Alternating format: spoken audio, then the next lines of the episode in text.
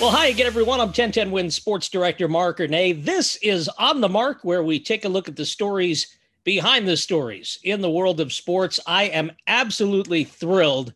Cannot tell you what a treat this is to talk to the immortal Dwight Gooden. Dr. K is with us, the former Met, the former Yankee, the phenom back in the mid 80s. And uh, what a terrific career he had.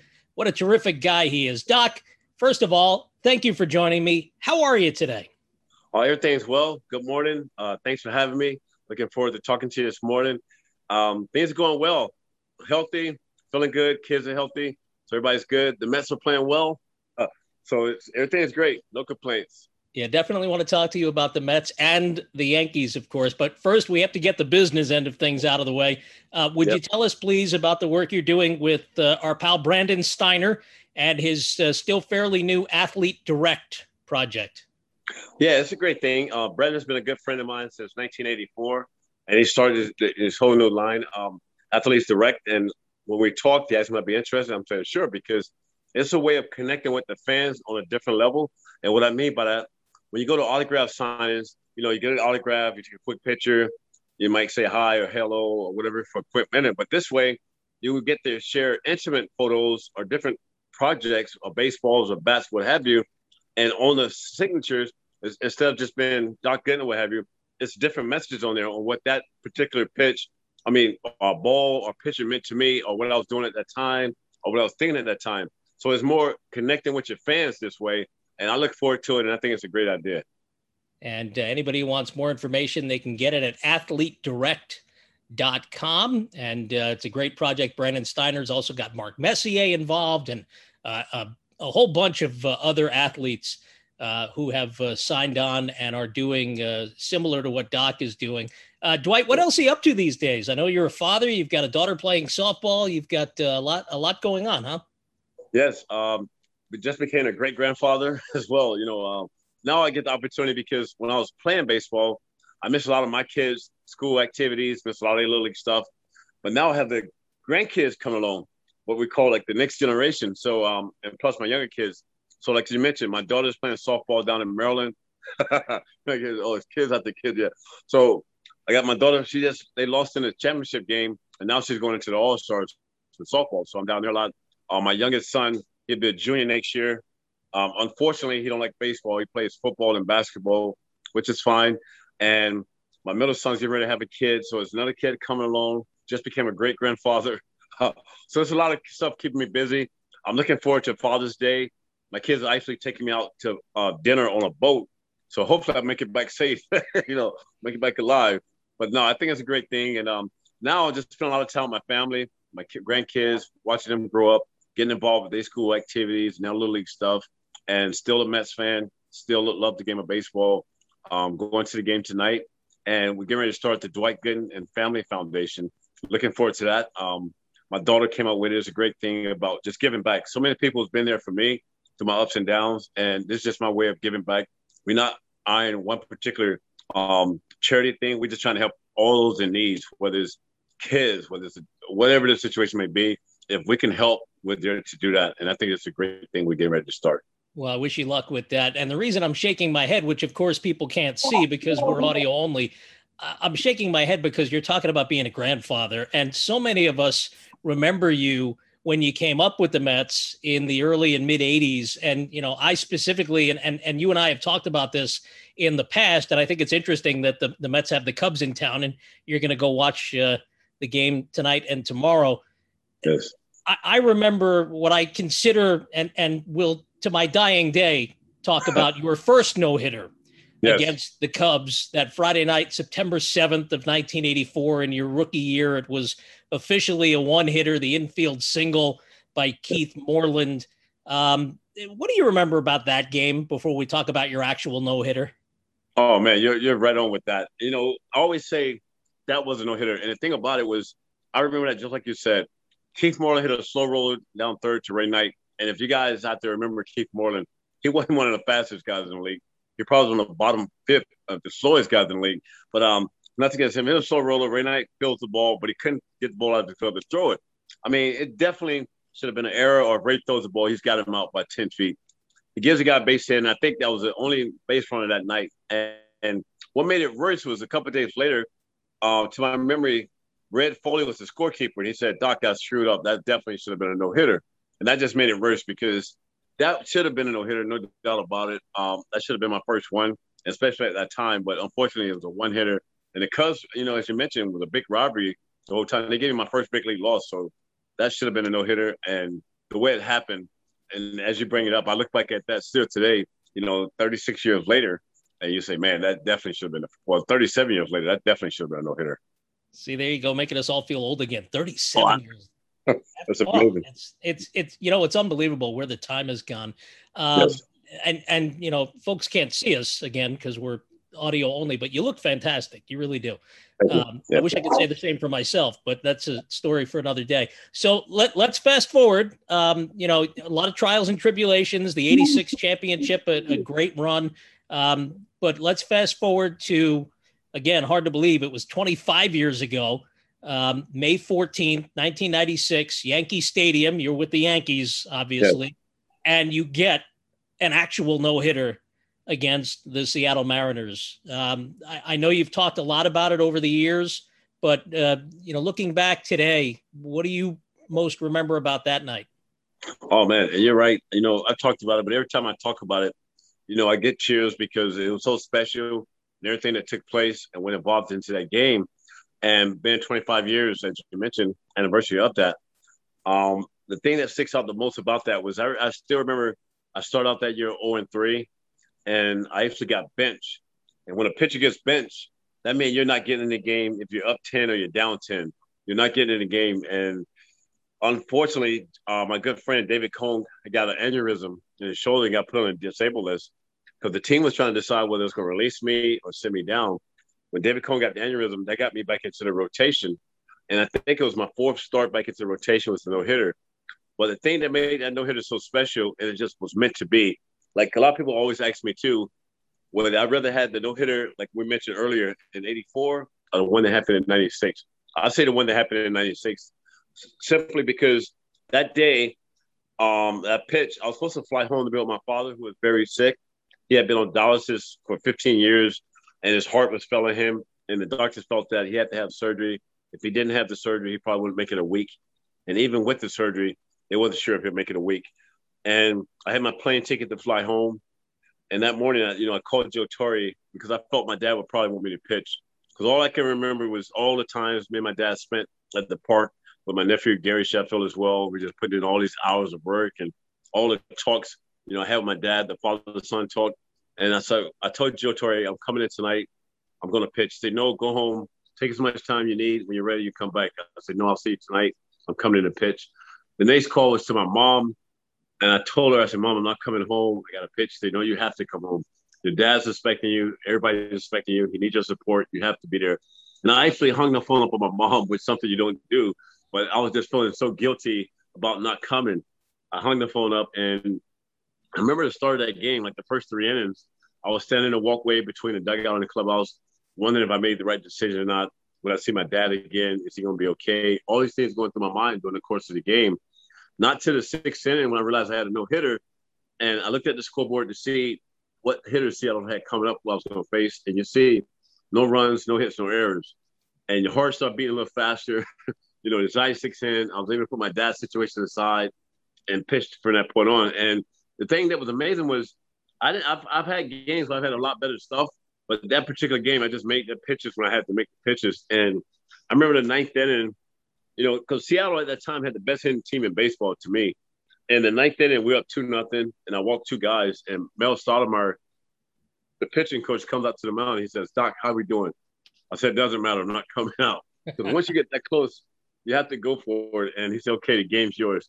And the last pitch of the game was a hanging curveball to Paul Sorrento, sitting on the tin. He popped it up. We get the out. My teammates would carrying me off the field, and all I could think about was, "My dad's gonna be okay. Is he gonna make it through this?"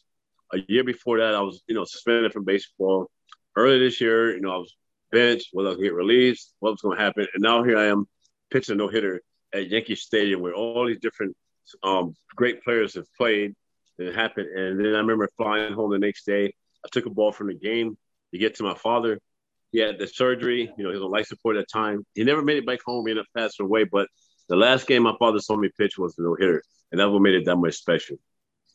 And that photo of you being carried off the field, I think, is one of the all-time indelible images for not only Yankee fans, but I think even Mets fans, because you had finally gotten that no hitter. And I don't know if you remember this, but we ran into each other at a charity event in Rockland County about uh, 10 or 11 years ago. And you were nice enough to sign a couple of those photos for my two buddies uh, in my wedding party. Who I had made miss the game because we had tickets for the next night. yes. and oh, they're man. still ticked off at me. Here we are 25 years later. They, they still don't let me forget that because of me, they missed your no hitter. Oh, man, that's terrible. But I appreciate them being there in spirit. But that was incredible, man, what happened there. And you're right. A lot of Met fans, like I was at an event last night, and a lot of Met fans, they talk about that no hitter. And even though Met fans, they share, cherish that moment and share that moment with me as well and that just shows that the, the fan support I've had throughout my whole career and even now is just unbelievable here in New York. Hey, while I have you, uh, I'm curious to know. I, I, think I know one answer. Uh, it seems pretty obvious, but uh, who are the guys that, whatever you're doing and a game is on, you will stop to watch to make sure you don't miss what they're doing, whether it's on the mound or at bat? I tell you what, um, on the we'll start on the mound because tomorrow he's pitching. Um, Jacob DeGrom is the guy, and I got to know Jacob when he had the long hair uh, when he first came up, and uh, it's funny because I say that only because when he cut his hair, I was like, oh man, what a mistake! This guy shouldn't have done that. You know, this guy's pitching good because I'm a very superstitious player, but he got better once he cut his hair, and um, he's definitely one of the guys I circle every 50 on my calendar and um, I have that when he pitches. Um, Gerrit Cole's another guy I like watching. I circle his day as well. And for his hitters, I would say Mike Trout and Aaron Judge are the guys that I really, really enjoy watching. And um, I'm a huge, huge baseball fan still today. Love watching the games and um, looking forward to going there tonight. So, how great is it that we have DeGrom and Cole both here in town? Oh, unbelievable! And my my goal is I see that uh they're both pitching tomorrow, so I'm watching and hoping that they match up here the first of July when the Mets and the Yankees play each other, that they get to face each other. I would love that. I would definitely be right there watching. Do you remember um in your early days, certainly in your heyday, you know, that you had the breakout rookie season, you had the 25 wins uh, the year after, you had the World Series the year after that, talking about 84, 85, and 86. Do you remember what game days were like around Shea Stadium when you pitched? Oh man, I, I know, like you mentioned, '85, and I would say probably after the All Star break of '84 all the way through '86, it was incredible. Um, even like the like it was the night game I was pitching, I had my routine where I would go to this deli, the same deli every day, like about 12 to get my lunch, get my sandwich. And these people, they're already there. They're already camped outside waiting. Um, when I get to the ballpark at three o'clock for a seven o'clock start, the people already there, you know, tailgating in the parking lot. The fans was packed and it was great. It was more than to me. It was more than a game. It was an event, and I looked forward to it. I accepted the challenge, and it was no better feeling than pitching at Shea Stadium back in those days. I just loved it.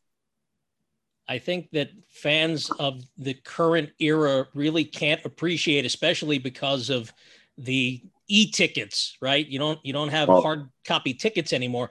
But the fact that people would queue up, line up around Shea Stadium to get to the ticket windows on days or nights that you pitched is is one of the lasting memories. And certainly you know the things that you did on the mound were incredible. You know the rookie strikeout record in 84 as i mentioned the the 25 and 3 record with the minuscule earned run average in 85 by the way about that minuscule earned run average when you look back doc at your numbers for that year and you see the numbers that jake is putting up this year can you even imagine that that's possible?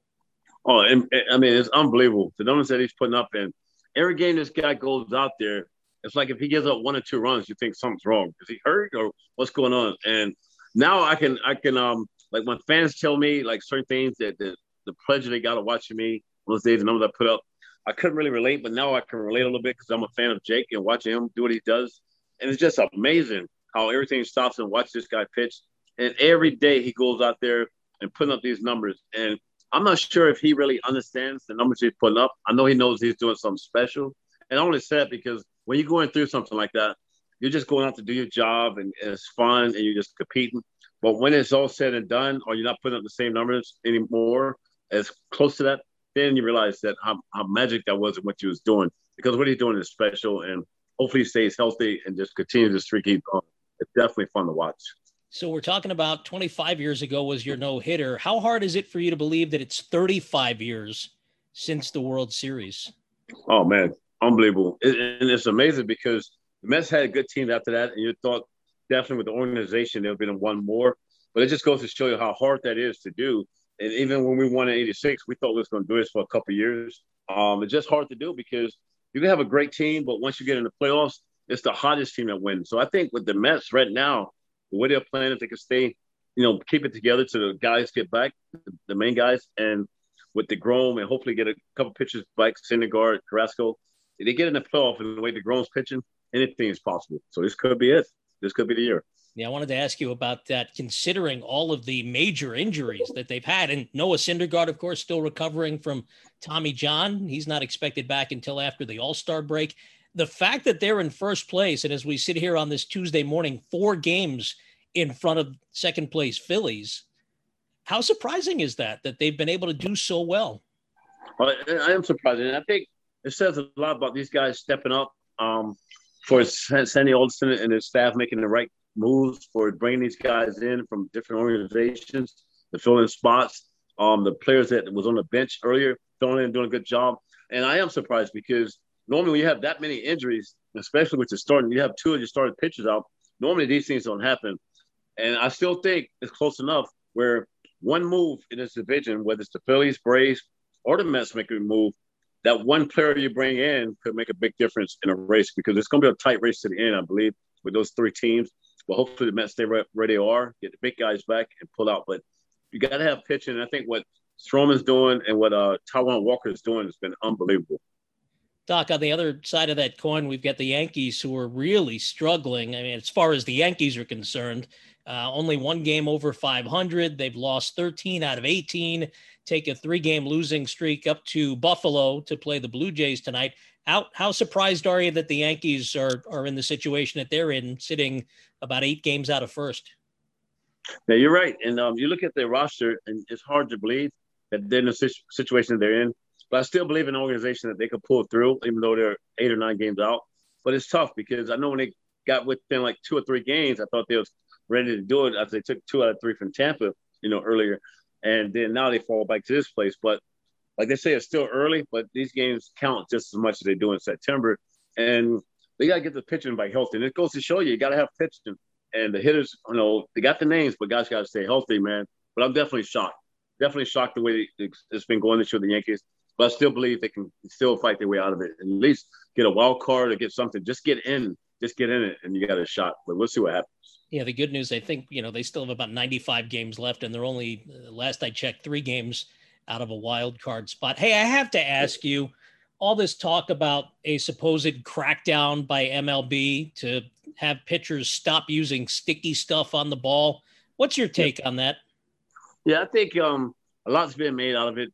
A lot of times things get blown out of proportion. And what I mean by that is, I remember a couple years ago when these guys hitting all these home runs and home runs on a record pace they talked about the balls being juice and changing the balls, or maybe the wood and the bat's different. And now the pitchers are, you know, got the upper hand. They're dominating. First they talked about moving the mound back. Now they're talking about the sticky stuff. I mean, it's a beautiful game. Let the game be played on the field. Um, I understand if guys are using illegal stuff, you know, but that stuff been going on for years. I mean, if it's something pretty obvious, change it. But I just think it's making too big of a deal out of this stuff, what's going on. And, you know, batters, they use pine tar for better grips. So pitchers, you know, they've been using stuff here and there. I understand if it's something that's really out of hand, you, you got to change it. But I just think they're making too much out of nothing. Me, me personally. Listen, I don't fancy myself anywhere near Woodward and Bernstein, but I think I would be totally irresponsible, uh, especially given Gerrit Cole's comments the other day about things that are handed down from generation to generation. You being of a certain generation, what did you use, if anything, on the mound to help you get a better grip? All I would use is sweat. To be honest, I use a lot of sweat. You look back at my, my videos where I sweat a lot. And a lot of times, like especially like say April or September, when it's still cool out, I was getting a sweat and rub the ball up a little bit. And I was one of those guys with superstitions where some ballparks they have the balls rubbed up a little darker than others. I didn't want to use the balls that was right at the back and was real white. I just thought the hitter had the advantage. So I was grabbing a little dirt and rub it up a little bit to get a better grip. But that was all I used, and I didn't know how to use anything else. And the funny thing about it, whether Mike Scott was cheating or not, I just know that a lot of times when I pitched against Mike Scott, the ball was scuffed on the same spot all the time. And I would try to use the ball, but I couldn't do it, get it to do anything. So even if I wanted to cheat, I couldn't, didn't know how to cheat. So, uh, you know, some guys do it, some guys get away with it, some guys don't. But, you know, I think it takes away the beauty of the game myself personally. And you're right. When, when uh, Gary Cole said stuff being passed down, I don't think that was the right answer to give. But, uh, you know, this guy's good enough. I don't think he needs to cheat. Hey, I'm curious to know when's the first time you ever heard of the term spin rate? Probably two years ago, to be honest with you. And when I heard of it, I think I was down at the Mets fantasy camp, and we was talking about the prospects they got coming up. And it says one guy throws 95, but they want to get his spin rate on his curveball up more before they decide to move him up. And that's like spin rate. Okay, I think numbers like a lot of stuff gets with analytics and all this stuff gets blown out of proportion. I guess it does matter, but it shouldn't be the determining factor. I think the determining factor should be what you see, how this guy's pitching, his numbers, the stats. That should be the determining factor instead of just punching numbers. I think analytics is good, but let's not get carried away with it. Well, for the record, I don't remember a starting pitcher having a better curveball than you. And, you know, Mets fans, again, of a certain age, definitely remember that the nickname for the curveball was Uncle Charlie, but yours was so good. Tim McCarver used to call it Lord Charles. Yes, that's so true. how did you throw it so well? Uh, my dad taught me at a very young age. and it's funny because, you know, when you're young, you're taught not to throw curveballs to you're 15, 16, what have you. My dad thought that is how you throw opposed to what you throw. And that was his philosophy. And so I started learning a curveball when I was like 10 years old. And the main thing was try to throw it out of the same onslaught arm slot as your fastball. I think a lot of guys that getting hurt or having this Tommy John surgery is because they're getting on the side of it it's doing more strain on his um, elbow. It's not no more than 12 to 6. And what I mean by 12 to 6 for a lot of guys, it's getting more of the top thrown out the same onslaught as your fastball. Did you ever give any thought to getting into coaching or managing? I would, I would love to get back in eventually. Um, right now, uh, my focus is just uh, I still have uh, my youngest son is a junior in high school, even though he's playing football and basketball. He's getting recruited by a lot of schools, so I'm trying to spend more time with him.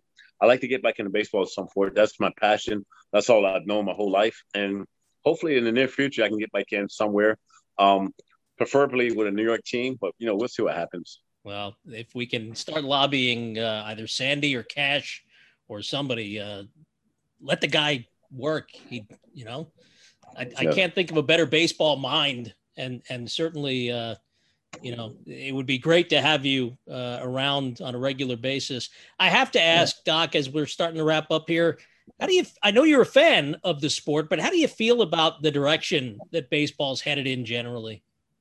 I get a little nervous, and what I mean by that is a lot of things changing. Like, say, for I'll start with the pitchers. You know, 100 pitches, they're taking guys out. They don't want pitchers to face line up three times around. So that stuff worried me a little bit. And then they get caught up too much on velocity. Um, if we got those, you know, 98, 99, let's sign them. If you guys throwing 85, 86, um, let's stay away. Um, I think it should be more if a guy knows how to pitch, change speeds, read bat speed, locate the ball. Those are guys I really want because you can throw 97, 98, but if you can't locate or your mechanics are off, you're going to get hurt or you're going to get hit. So uh, that get away from it. And then now with the rules with you know starting a guy on second base, you know, in extra innings, uh, seven inning double hitters, I think we're making too much too fast with this stuff. And now they're thinking about bringing in these robotic umpires where you had an umpire, but the science call, you know, all this different stuff is taken away. I like the human element of it. I mean, because if it's a close play, whether it's first base or, or a pitch, you know, and the call from home, we get to see the replay the umpires they had a split second to make those decisions. And being a former pitcher, when I was pitching, whether the umpire strike zone was small or big, you make the adjustment to what he's calling, opposed to saying, "Oh, by the blue books that was a strike," or I looked at the replay, it was in the box. And that's the beauty of the game. That's the fun of the game, and that's being taken away. I'm just afraid that you know, ten years from now, what direction this game's going to be in, just because of where it's going now. There's just been way too many changes made too soon. That's just my opinion. Yeah, I don't think we'll ever see this ghost runner in the postseason, but could you envision? I mean, I, I look back at horror, so I can't even imagine what you and the rest of the 86 Mets would say about this. But can you imagine that that game six against the Astros in the National League Championship Series wasn't allowed to go 16 innings? Oh man, that was one of the games. And you're right. That's a good point. That game, to me, goes down as uh, one of the best games in baseball, especially in the postseason. I mean, it's taken away because of what happened in Game Six in the World Series, but Game Six against Houston, 16 innings, that's what it's all about. And you're right. If they had a man on second base, that game don't go 16 innings. A lot of things happen, but that's what it's about. That's what the fans want. That's what the players like.